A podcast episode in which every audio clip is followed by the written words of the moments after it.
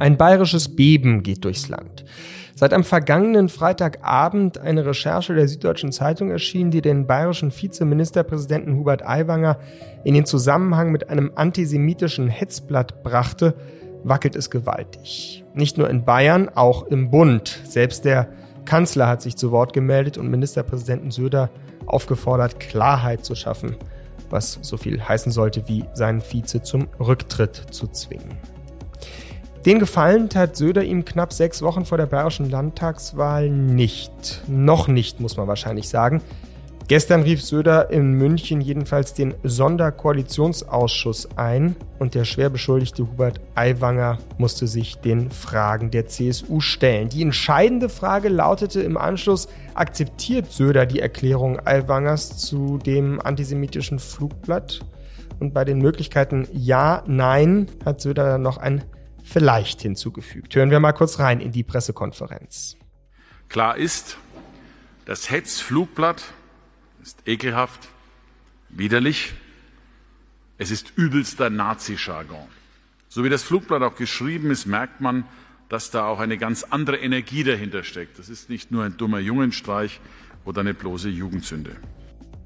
Ekelhaft, widerlich, Nazi-Jargon, nicht nur ein dummer Jungenstreich, sondern einfach nur Dreck das die Aussagen, die durchaus drastischen Aussagen des bayerischen Ministerpräsidenten Söder. Die Aussagen Aiwangers zu Söder reichten für eine abschließende Bewertung nicht aus, deswegen forderte er eine schriftliche Beantwortung von 25 Fragen von Hubert Aiwanger. Eine endgültige Entscheidung schien der bayerische Ministerpräsident gestern also noch nicht treffen zu wollen. Es ist auch in der Tat so, dass er in einer Zwickmühle sitzt, denn wenn er an Aiwanger festhält, könnten ihm Wähler von der Mitte von der Fahne gehen. Wenn er ihn aber fallen lässt, dann kehren ihm womöglich rechtskonservative Wähler den Rücken. Es ist 39 Tage vor der bayerischen Landtagswahl ein explosives Fass, auf dem der bayerische Ministerpräsident da sitzt. Und was das Ganze für Bayern und auch den Bund bedeutet, welche Folgen ein möglicher Rücktritt Aiwangers hätte und was für neue Koalitionschancen sich dann auftun würden, darüber will ich jetzt gleich sprechen mit unserem Bayern-Korrespondenten Timo Frasch. Und welche Forderungen die bayerische Opposition stellt, das hören wir kurz darauf von dem bayerischen SPD-Chef Florian von Brunn. Mein Name ist Simon Strauß. Heute ist Dienstag, der 30. August und es ist gut, dass Sie dabei sind. Ich bin Dr. Robin John, Allgemeinarzt in Schönebeck. Das ist 15 Kilometer von Magdeburg entfernt. Und trotzdem zu weit, um hier Nachwuchs zu finden. Immer mehr Praxen im Salzlandkreis bleiben unbesetzt und Patienten haben lange Wege und noch längere Wartezeiten. Das muss sich ändern. Die besondere Nähe der niedergelassenen Haus- und Fachärzte ist in Gefahr.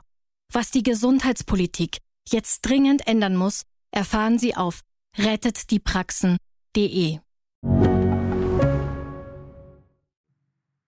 Ich bin jetzt als erstes verbunden mit meinem Kollegen Timo Frasch, der zwar, wie so viele, noch im Urlaub ist, aber sich trotzdem dankenswerterweise bereit erklärt hat, die Lage in seinem durcheinandergekommenen Berichtsgebiet für uns etwas einzuschätzen. Ich grüße dich, Timo. Hi, Simon. Timo, erste Frage vorweg. Was sind die Freien Wähler? Wofür stehen sie in Bayern? Also die Freien Wähler, die haben ihren Ursprung im Grunde genommen in den Kommunen wo sich zunächst einmal allerlei freie Wählergruppen gebildet haben, die man nicht unbedingt über einen Kamm scheren konnte, die aber von der Tendenz her schon eher dem konservativen Lager zuzuordnen sind und auch gern in den Kommunen als Art Gegengewicht, konservatives Gegengewicht äh, zur CSU sich gebildet haben. Die haben sich dann irgendwann zusammengeschlossen, zunächst zu einem Verband, dann, um an Wahlen teilnehmen zu können, zu einer Wählervereinigung. Das war in den, in den 90er Jahren und spätestens seit den 2000er Jahren, und diese Tendenz ist ganz stark mit dem Namen Hubert Aiwanger auch verbunden, haben die Freien Wähler in Bayern das Bestreben, ich sage jetzt mal eine richtige Partei zu werden, was sie mittlerweile eigentlich auch sind und zwar mit allem, was dazugehört, also mit Regierungsbeteiligung, das haben sie in Bayern ja geschafft und Aiwanger war und ist, man kann ja, muss ja immer noch von ist äh, sprechen, natürlich beseelt von dem, von dem Gedanken, die Freien Wähler zu einer bundespolitisch relevanten Kraft zu machen. Also der Versuch, in den Bundestag einzuziehen, der Stand steht bei Ihnen ganz oben auf der Agenda. Aber du würdest jetzt vom Parteienspektrum schon sagen, so zwischen CSU und AfD sind die Freien Wähler. Ja, also zumindest mal eher Mitte, Mitte rechts, ja. Also ob man das jetzt so für, für alle sagen kann, ist schwer zu sagen, ja. Also es gibt da auch Tendenzen, gerade diese, dieses, dieses kommunale, ja, die Kritik am, ich sag's jetzt mal, an, an großen Unternehmen, die Konzentration auf kleine Einheiten, auch bei der Energiewende zum Beispiel auf den, auf den öffentlichen kommunalen Sektor und so.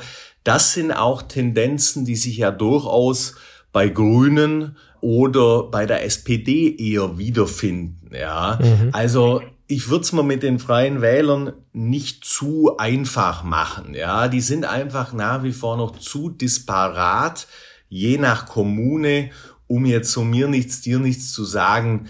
Deren Platz im Parteienspektrum ist ähm, zwischen CSU und AfD. Wenn ich mich für was entscheiden würde, würde ich auch sagen, da gehören sie am ehesten hin. Aber wie gesagt, es gibt immer insbesondere die Kritik an Großprojekten, würde ich sagen, hat manchmal eher, je nach Schlagseite, einen grünen Touch, manchmal aber geht es auch fast in Richtung sozialdemokratisch, äh, schrägstrich sozialistisch. Mhm. Und jetzt kommen wir nochmal zu der Hauptfigur, Hubert Aiwanger. Du hast ihn ja jetzt längere Zeit verfolgt. Kannst du uns ein kleines Psychogramm dieses Menschen geben? Ist das jemand, dem man Antisemitismus zutrauen könnte? Also ich kenne Hubert Aiwanger persönlich seit ich Korrespondent hier bin. Das ist seit 2018. Habe auch mehrere Porträts über ihn geschrieben. Und wenn ich Anhaltspunkte gehabt hätte, dass er ein Antisemit ist oder, oder antisemitische Tendenzen hat, dann hätte ich es, das dürfen mir die Leser glauben, auch geschrieben. Bisher hatte ich das nicht und muss auch sagen, habe mit ihm eher gute als schlechte Erfahrungen gemacht. Natürlich äh, war ich auch immer bestrebt, ihn kritisch anzupacken. Da gibt's auch allerlei Grund dazu. Also ich finde zum Beispiel seinen Umgang ähm, mit klimapolitischen Fragen zum Teil in einer unverantwortlichen Weise äh, läppisch. Ja, das geht dann schon in Richtung äh, Desinformation, wenn er zum Beispiel sagt, man wisse ja nicht, was in, in 50 Jahren ist. Äh, äh, ob man da noch Skifahren könne, da könne ja auch ein Meteorit einschlagen und so weiter. Also das, das hat zum Teil einen Unernst, der vielleicht unterhaltsam ist, ist ja in Bayern auch nicht ganz unwichtig, aber der Lage nicht immer angemessen. Ja. Auch Erding, seine äh, berühmt-berüchtigte Rede dort, muss man mindestens mal unter demokratietheoretischen ähm, Aspekten sehr kritisch sehen. Aber man darf jetzt aus meiner Sicht auch nicht den Fehler machen, aus der Veröffentlichung dieses ja wirklich unsäglichen sogenannten Auschwitz-Pamphlets jetzt so allzu leichtfertig eine gerade Linie aus der Vergangenheit äh, in die Gegenwart äh, zu ziehen, weil die Vorwürfe, die hier im Raum stehen, sind ja wirklich massivst, ja. Und da finde ich, hat man dann auch die Pflicht, sozusagen sehr genau zu gucken, was war wirklich, was ist und inwieweit hängt das eine womöglich mit dem anderen zusammen. Mhm. Wie würde sich denn jetzt aus deiner Einschätzung dieser Skandal um dieses Flugblatt auf die bayerische Landtagswahl auswirken? Wir haben noch knapp sechs Wochen. Das ist natürlich ein klar instrumentalisierter Einsatz, auch bei der Süddeutschen Zeitung, das jetzt zu machen. Man hätte das ja auch schon vor anderthalb Jahren oder so machen können. Dieser Lehrer hatte das Blatt ja. Also was, was gerät da jetzt ins Wanken? Also natürlich hat sowas jetzt momentan einen enormen Wumms, äh, das ist ohne Zweifel so, aber die Genese war ja wohl so, dass dieser Lehrer, in dessen Besitz dieses Pamphlet war, sich infolge dieser Rede äh, von Erding dann und in Folge wohl auch noch einer Veranstaltung an der Schule sich an die mhm. Süddeutsche Zeitung gewandt hat. Ja, also das muss man schon fairerweise sagen, was sozusagen den zeitlichen Ablauf betrifft. Ja, also deswegen, die hätten es nicht irgendwann, was weiß ich, letztes Jahr oder sowas. Äh nee, nee, aber der Lehrer hatte das natürlich schon in der Schublade schon sehr lange, nicht? Das meine ich. Der Lehrer hatte das schon sehr lange in der Schublade aber äh, dafür kann jetzt ja die Zeitung nix. Ja. Nee, nee, das stimmt. Ja. Das muss man ja auch sagen. Und er, er, er hatte das ja wohl, wie gesagt, seit, seit Jahrzehnten offenbar in der Schublade. Also, aber zu deiner Frage nochmal zu kommen. Das wirbelt natürlich unheimlich viel durcheinander. Ja. Für die Parteien, die bisher keine Chance sahen, mit der CSU zu koalieren, weil Söder sich so klar auf die freien Wähler ähm, verpflichtet hatte, will ich es fast nennen. Die wittern jetzt natürlich bei allen redlichen Beweggründen, die ich ihrem Entsetzen gar nicht absprechen will, wittern die jetzt natürlich Morgenluft. Ja. Also selbst so eine Partei wie die SPD, die ja in, in Bayern lange in einem bemitleidenswerten Zustand gewesen ist und im Grunde immer nach wie vor noch ist, die sieht sich nun auf einmal als potenziellen äh, Juniorpartner in einer möglichen Koalition. Ja. Die FDP zum Beispiel, die bangen muss, überhaupt ins Parlament zu kommen. Auch die hofft jetzt natürlich, weil es auch da Wählerüberschneidungen gibt, vielleicht äh, von diesem Skandal zu profitieren und zumindest mal in den Landtag zu kommen und so weiter. Auch für Söder ist es eine ganz, ganz schwierige Situation. Also er hat sich ja gestern hingestellt und gesagt, 25 Fragen, die müssen jetzt aber auch beantwortet werden, wobei man sich natürlich fragt, was ist da jetzt zu beantworten, was Aiwanger nicht hätte mündlich beantworten können wenn, wenn jetzt noch eine Sache dazukommt, sagte Söder, dann wird es schwierig. Da ist die Frage, was er als die eine Sache ansieht. Jetzt melden sich natürlich nach und nach immer mehr Leute, die ihre eigenen Erfahrungen schildern. Gestern Abend zum Beispiel im bayerischen Fernsehen einer, der sagte, Aiwanger sei ins Klassenzimmer gekommen, habe den Hitlergruß äh, gezeigt. Auch da muss man sehen, natürlich kann sowas auch mal satirisch gemeint sein, aber das sagen wir mal, die Gesamtsicht der Dinge ist nicht, läuft nicht unbedingt günstig äh, für den äh, stellvertretenden bayerischen Ministerpräsidenten. Und Söder, um auf ihn zurückzukommen, der muss das natürlich alles bedenken, ja.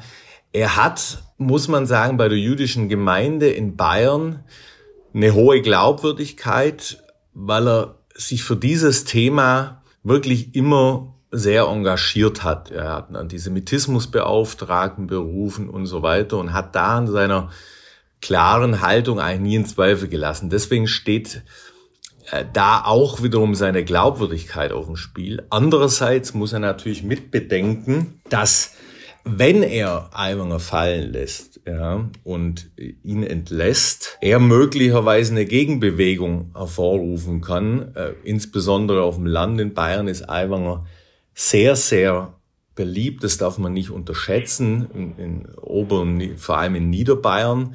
Da könnte natürlich er in so eine Rolle reinkommen, wurde jetzt mehrfach gesagt, so eine Art Märtyrerrolle und Söder in diejenige des wieder mal Opportunisten, der sozusagen nach Stimmungslage Leute äh, ans Messer liefert. Also das, das ist eine sehr, sehr komplexe Lage, insbesondere auch für den Ministerpräsidenten. Ja, sehr vertrackt, sehr komplex. Ähm, vielen Dank, dass du trotz Urlaub äh, die Zeit genommen hast, um uns da ein bisschen Licht ins Dunkel hineinzuwerfen. Und wir verfolgen jetzt die nächsten ja, Stunden und Tage gespannt. Vielen Dank, Timo Frosch. Sehr gerne.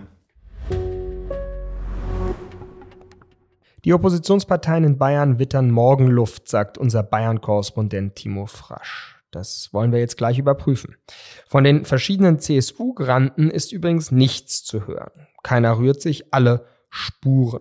Selbst innerparteiliche Konkurrenten wie die Landtagspräsidentin Ilse Aigner lassen uns wissen, dass sie keinerlei Statements zur Causa Aiwanger abgeben werden, bevor der Fragenkatalog nicht beantwortet ist. Man fragt sich ja schon, was das für 25 inquisitorische Fragen sein müssen und was dadurch noch alles Überraschendes zutage befördert werden kann. Aber dazu vielleicht noch später. Jetzt freue ich mich erst einmal auf das Gespräch mit dem sozialdemokratischen Oppositionsführer im Bayerischen Landtag, dem SPD-Fraktionschef und Vorsitzenden der Bayern-SPD, Florian von Brunn. Herzlich willkommen im FAZ-Podcast für Deutschland. Hallo Herr Strauß, ich freue mich auch sehr.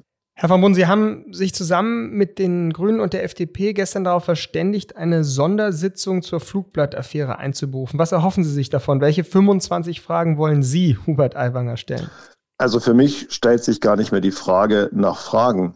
Äh, wir haben gemeinsam übrigens auch mit den Grünen schon nach der Demonstration in Erding den Rücktritt beziehungsweise die Entlassung von Hubert Aiwanger gefordert weil wir das als demokratischen Tabubruch, als Grenzüberschreitung empfunden haben. Er war da wirklich im purem AfD-Sound unterwegs.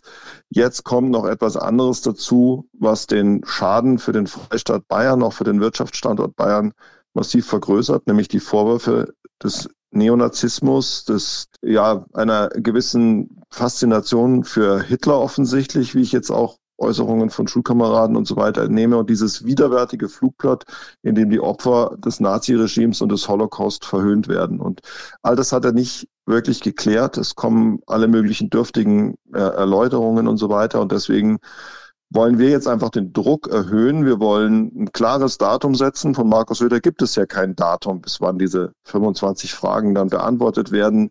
Es soll offensichtlich im Hinterzimmer abgehandelt werden.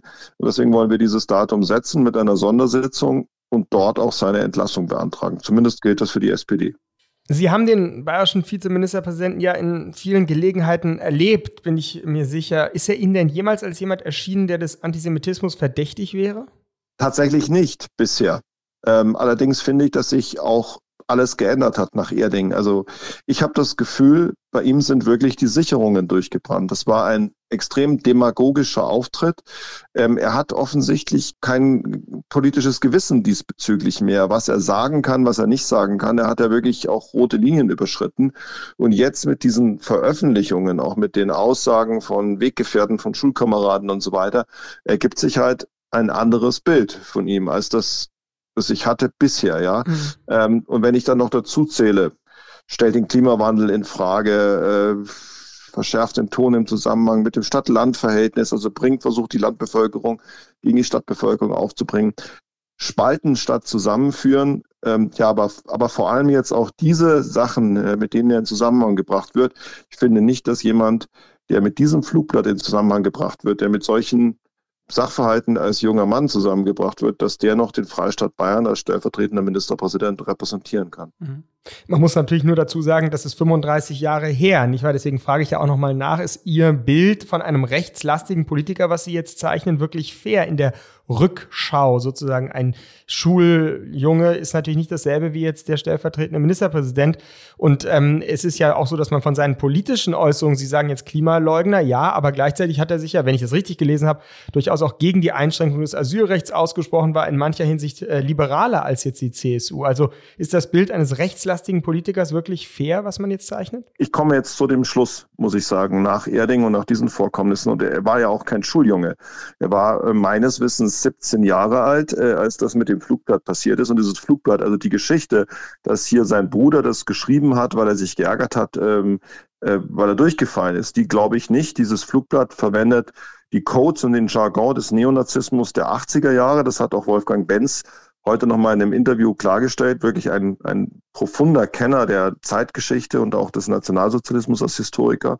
Also es geht hier um was anderes. Und wenn er jetzt nur Hitler imitiert hätte als junger Mann und äh, vielleicht auch Witze erzählt hat, die man heute zu Recht als skandalös äh, beurteilt, könnte man vielleicht noch drüber hinwegsehen. Aber das alles zusammen, dieses Flugblatt in seinem Schulranzen, äh, das Aussehen auf dem Klassenfoto und so weiter und dann die danach folgenden Ereignisse. 2012 gemeinsamer Auftritt mit Beatrix von Storch auf einer Demo gegen Europa und 2018, weil Sie gerade sagen, er hat das Asylrecht verteidigt, hat er ähm, tatsächlich auch die CSU nochmal überboten in der Forderung nach einer Obergrenze. Also wenn man genau hinschaut, stellt man fest, hier ist jemand zumindest rechtspopulistisch unterwegs und wie gesagt, ich bin der Meinung, wir müssen jetzt unsere Demokratie schützen vor solchen Leuten, die kein Halten mehr kennen, ähm, auch moralische Grenzen überschreiten, wie in der Rede in Erding. Hm. Kann ich noch einmal ganz kurz nachfragen? Sie haben gerade gesagt, Sie glauben das nicht. Was genau glauben Sie nicht, was jetzt dieses, äh, die, die Verfasser oder die Autorenschaft des Flugblatts angeht? Ich glaube nicht, dass dieses Flugblatt, so wie es formuliert ist,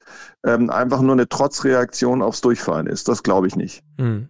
Aber Sie würden jetzt auch nicht insinuieren, dass er es selbst geschrieben hätte. Das kann ich ja nicht wissen, das kann ich nicht belegen, sowas würde ich nicht behaupten. Alles klar. Gut, dann kommen wir doch vielleicht jetzt mal auf die sozusagen Wettbewerbschancen, die sich jetzt für Sie auch durch diese ganze, ja, glaube ich, allgemein so bezeichnete unangenehme und widerwärtige Affäre ergeben. Würden Sie denn jetzt äh, als SPD auf einmal Morgenluft witternd äh, für eine Juniorpartnerschaft mit der CSU bereitstehen? Es ist ja durchaus nicht ganz unwahrscheinlich, dass Herr Aiwanger Langer zurücktritt oder jedenfalls die Koalition äh, zerbricht. Wären Sie dann, stünden Sie dann parat sozusagen? Also für mich ist das tatsächlich im Moment die falsche Frage, weil ich finde, man darf jetzt diese beiden Sachen nicht mit, miteinander verquicken. Mir geht es tatsächlich darum, dass wir unsere Demokratie schützen, dass wir Schaden vom Freistaat Bayern abwenden. Äh, wissen Sie, wir haben viele große Unternehmen wie BMW, wie Wacker Chemie, die auch äh, einen wesentlichen Teil ihres Absatzmarkts in den USA haben, da wo man sehr genau auf diese Debatte auch äh, schaut. Ich weiß zum Beispiel, dass die BBC schon darüber berichtet hat, dass amerikanische Zeitungen darüber berichtet haben. Ähm, also mir geht es darum, dass wir Schaden vom Freistaat Bayern abwenden. Und ich will das nicht in den Wahlkampf reinziehen. Ich habe vorher immer gesagt, die SPD ist bereit, Verantwortung zu übernehmen. Dazu stehe ich. Aber jetzt politische Gedankenspiele anzustellen aus politischer Opportunität, das halte ich für moralisch falsch. Mhm. Letzte Frage vielleicht. Gibt es irgendetwas, was Sie noch von Ihrer Meinung abbringen könnte, dass es sich bei Hubert Aiwanger um jemanden handelt, der nicht mehr zu halten ist im Amt?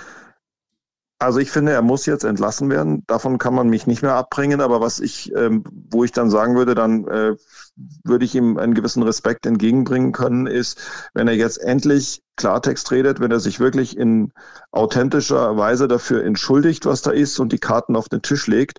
Aber ich habe heute gelesen, äh, dass er gesagt hat, äh, diese Kampagne würde auf die zurückfallen, die sie äh, losgetreten haben. Also das heißt keine Einsicht, im Gegenteil, er teilt weiter aus. Deswegen nein, ich glaube, wir müssen ihn entlassen. So die Position und Haltung vom Bayern-SPD-Chef Florian von Brunn. Vielen Dank für Ihre Zeit. Sehr gerne. Danke Ihnen.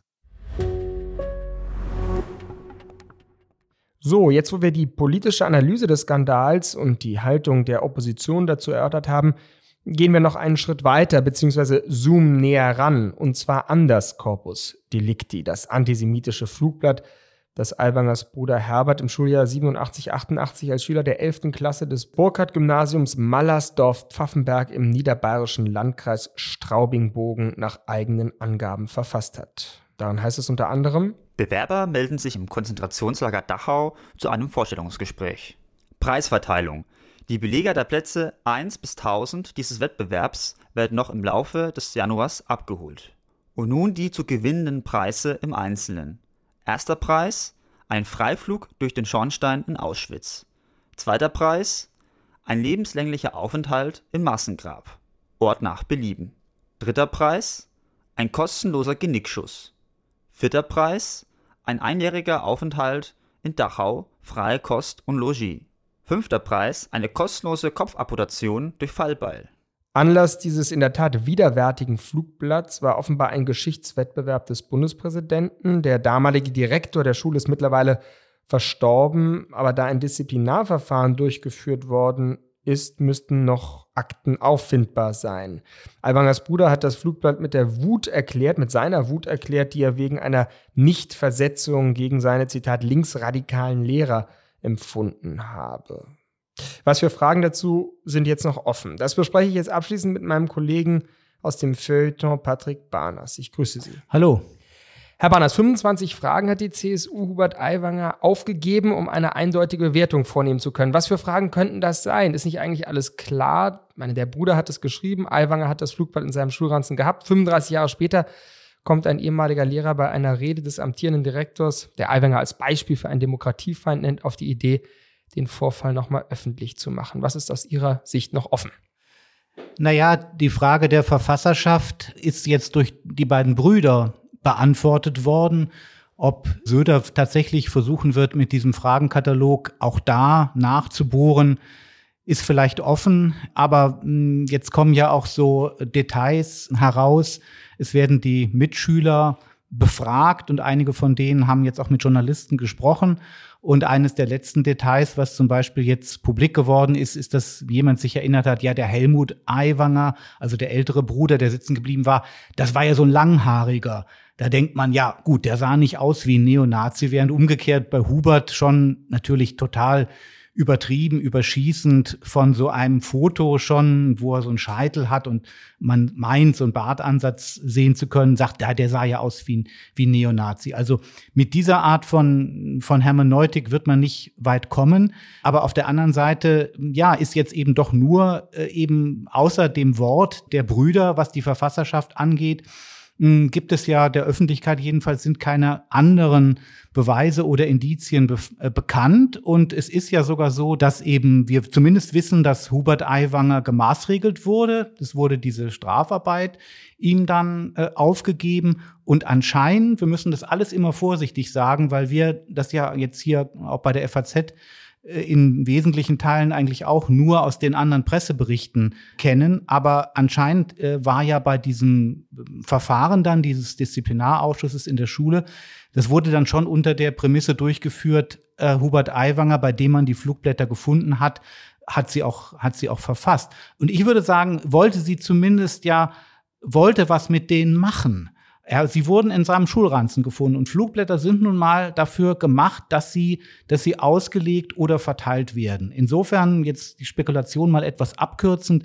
Eine Frage, wo man jede Wette drauf eingehen könnte, dass die auf jeden Fall unter diesen 25 Fragen sein wird, wird lauten, warum hatten Sie mindestens nach eigenen Angaben von Hubert Aiwanger mindestens ein Exemplar dieses Blattes im Schulranzen? Was wollten Sie damit machen? Ja, das ist auf jeden Fall eine der Fragen. Und dann, Sie haben es ja angesprochen, gibt es jetzt eben auch Mitschüler, die sich zu Wort melden und diese Hitler-Faszination, die in dem SZ-Artikel ja auch so etwas nebulos vorkam, auch nochmal etwas unterlegen. Da hören wir mal kurz einen Mitschüler sprechen. Er kam halt ab und zu, wenn, wenn die Klasse schon drin war und er reinkam, hat er halt so einen Hitlergruß gezeigt.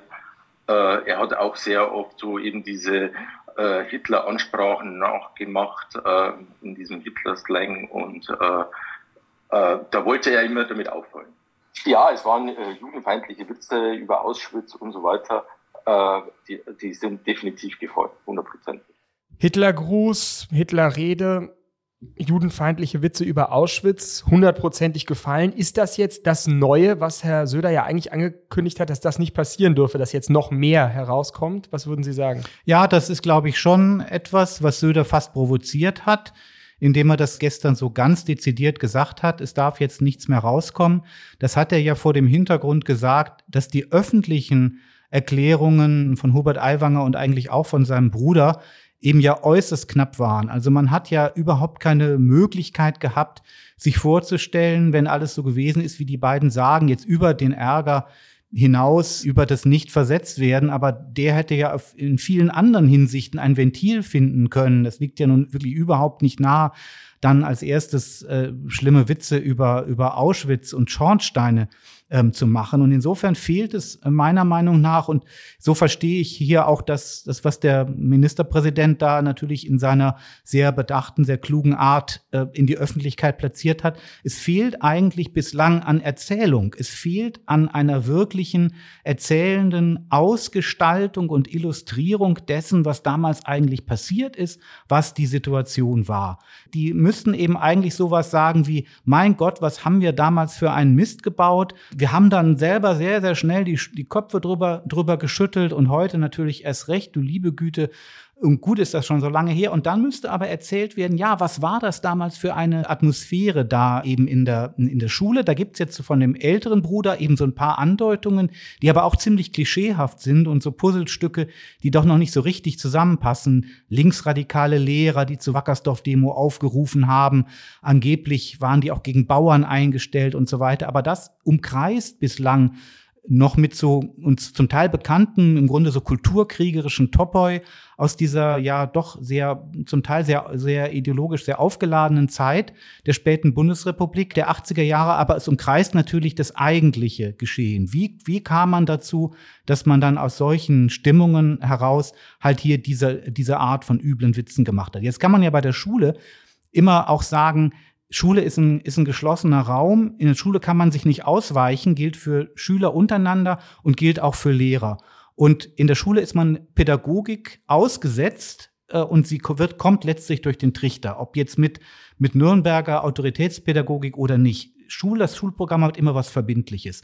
Und insofern gehört zur Schule und zum Leben in der Schule auch dazu, die Möglichkeit, radikal Nein zu sagen und provokativ rhetorisch zumindest oder, oder gestisch, performativ sozusagen alles in die Luft zu jagen, was einem die Schule äh, liefert. Und diese äh, Witze über Auschwitz zu machen, so, so grässlich das ist, wenn man es soziologisch betrachtet, vom Schulsetting her, wäre es sozusagen auch möglich, sich das aus der Situation Schule plausibel zu machen. Das war sozusagen die schlimmste Provokation, mhm. möglicherweise, muss es immer vorsichtig jetzt formulieren, die schlimmste Provokation, die damals, zumal in einem Umfeld, wo dann auch gefördert wurde, diese Grassroots-Aufarbeitung durch Schüler selber in diesem, in diesem Geschichtswettbewerb.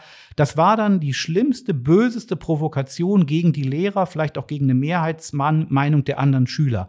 Aber damit man das nicht nur so in konditional äh, formulieren kann, müsste eben jetzt auch von, von Hubert Aiwanger glaube ich, äh, eben auch mal ein bisschen mehr erzählt werden, was da eigentlich damals los war. Also das klingt ja aber auch eher so, dass Sie sagen würden, er müsste sich zu Wort melden und jetzt nicht einfach juristisch Fakten hinschreiben, oder? Ja, und ich glaube auch diese 25 Fragen, wenn man sich so ein bisschen wundert, warum ist dieser Katalog so lang? Es klingt ja auch, das ist ja so ein was ironischer Aspekt an dieser Geschichte, es ist im Grunde ja die zweite Strafarbeit, die Aiwanger jetzt mit 35 Jahren Abstand aufgegeben wird. Erst dieses Referat über das Dritte Reich und jetzt eben 25 Fragen beantworten und nicht, nicht etwa nur fünf. Aber ich glaube, da steckt jetzt jenseits vielleicht eines gewissen Sadismus, den man, den man vielleicht dem Markus Söder da zutrauen kann, da steckt schon eben auch wirklich drin. Es gibt eben auch noch viel an solchen Einzelheiten, was wir noch nicht wissen, selbst für das ur ursprüngliche Geschehen 87, mal abgesehen davon, dass es sicherlich auch Fragen geben wird zu den, diesen späteren Komplexen, etwa der Frage, wurde wirklich diese eine Abgeordnete der Freien Wähler zu dem Lehrer geschickt mit der Frage, mhm. ist, sind sie eine Gefahr für uns ähm, und so weiter. Aber was diesen, diesen Vorfall Auschwitz, Witz, Witze über Auschwitz, jetzt gibt es noch einen anderen Schüler, der das auch bestätigt hat. Und, äh, und dann gibt es aber Leute, die sagen, ja, das ist nicht ganz schlimm, aber das hat man, hat man überall gehört. So ist man aufgewachsen in den, äh, ist man, wenn man zur Schule gegangen ist, in den 80er Jahren hat man das gehört. Da finde ich zum Beispiel interessant, dass es, dass man da jetzt auch Leute eben hört, die, die äh, der gleichen Generation angehören und die das wiederum bestreiten und die sagen, in unserer Schule gab es sowas, mhm. sowas nicht. Da sieht man, die, die Kontexte sind ganz, ganz stark unterschiedlich. Auf der einen Seite haben wir es mit dem einem ziemlich spezifischen Kontext in den 80er Jahren zu tun, wo auch diese NS-Aufarbeitung an den Graswurzeln, wie, wie man eben so sagt, der gesellschaftlichen Aufarbeitung, wo das auch die Amateurhistoriker bis hin zu Schülern und Lehrern eben den Fachhistorikern im Grunde aus der Hand, Hand genommen haben und dadurch sicherlich so eine Stimmung auch moralischer Gespanntheit entstanden ist. Und auf der anderen Seite hat man es eben mit mit Schule zu tun als einem geschlossenen und in gewissem Sinne ja auch gegen Zeit abgeschirmten System, wo sozusagen in gewissem Sinne auch aller möglicher Quatsch passieren kann und dann innerhalb der Schule sanktioniert werden muss. Und wie diese beiden Momente, Schule und eben der spezifische zeithistorische Kontext der späten 80er, wie das hier zusammen zusammenspielte, darauf bin ich jetzt mal neugierig, wenn man dann doch hoffentlich auch was von den 25 Antworten mitbekommen wird. Vielen Dank, Patrick Barners, für Ihre Neugier und Ihre Analysen. Eine interessante Wendung, die Patrick Barners unserem Thema zum Schluss nochmal gegeben hat, indem er eben auch auf den schulsoziologischen Kontext der ganzen Affäre hinwies. Damit wird der widerwärtige Charakter der Hetzschrift kein Deut geschmälert, nur eben der Art und Weise widersprochen, wie die Opposition jetzt versucht, rückwirkend das Bild eines eindeutig rechtsradikalen Politikers zu zeichnen. Mein Kollege Timo Frasch, der in der heutigen Ausgabe unserer FAZ einen sehr guten Hintergrundbericht geschrieben hat, hat übrigens fairerweise auch auf die verschiedenen Seiten von Aiwanger hingewiesen. Er ist eben nicht nur einer, der sich robust bis radikal äußert. Hier eine kleine Kostprobe aus einer Podcast-Folge vom 27. Februar diesen Jahres, in der ich Aiwanger als Gesprächspartner zum Thema Fleischkonsum hatte.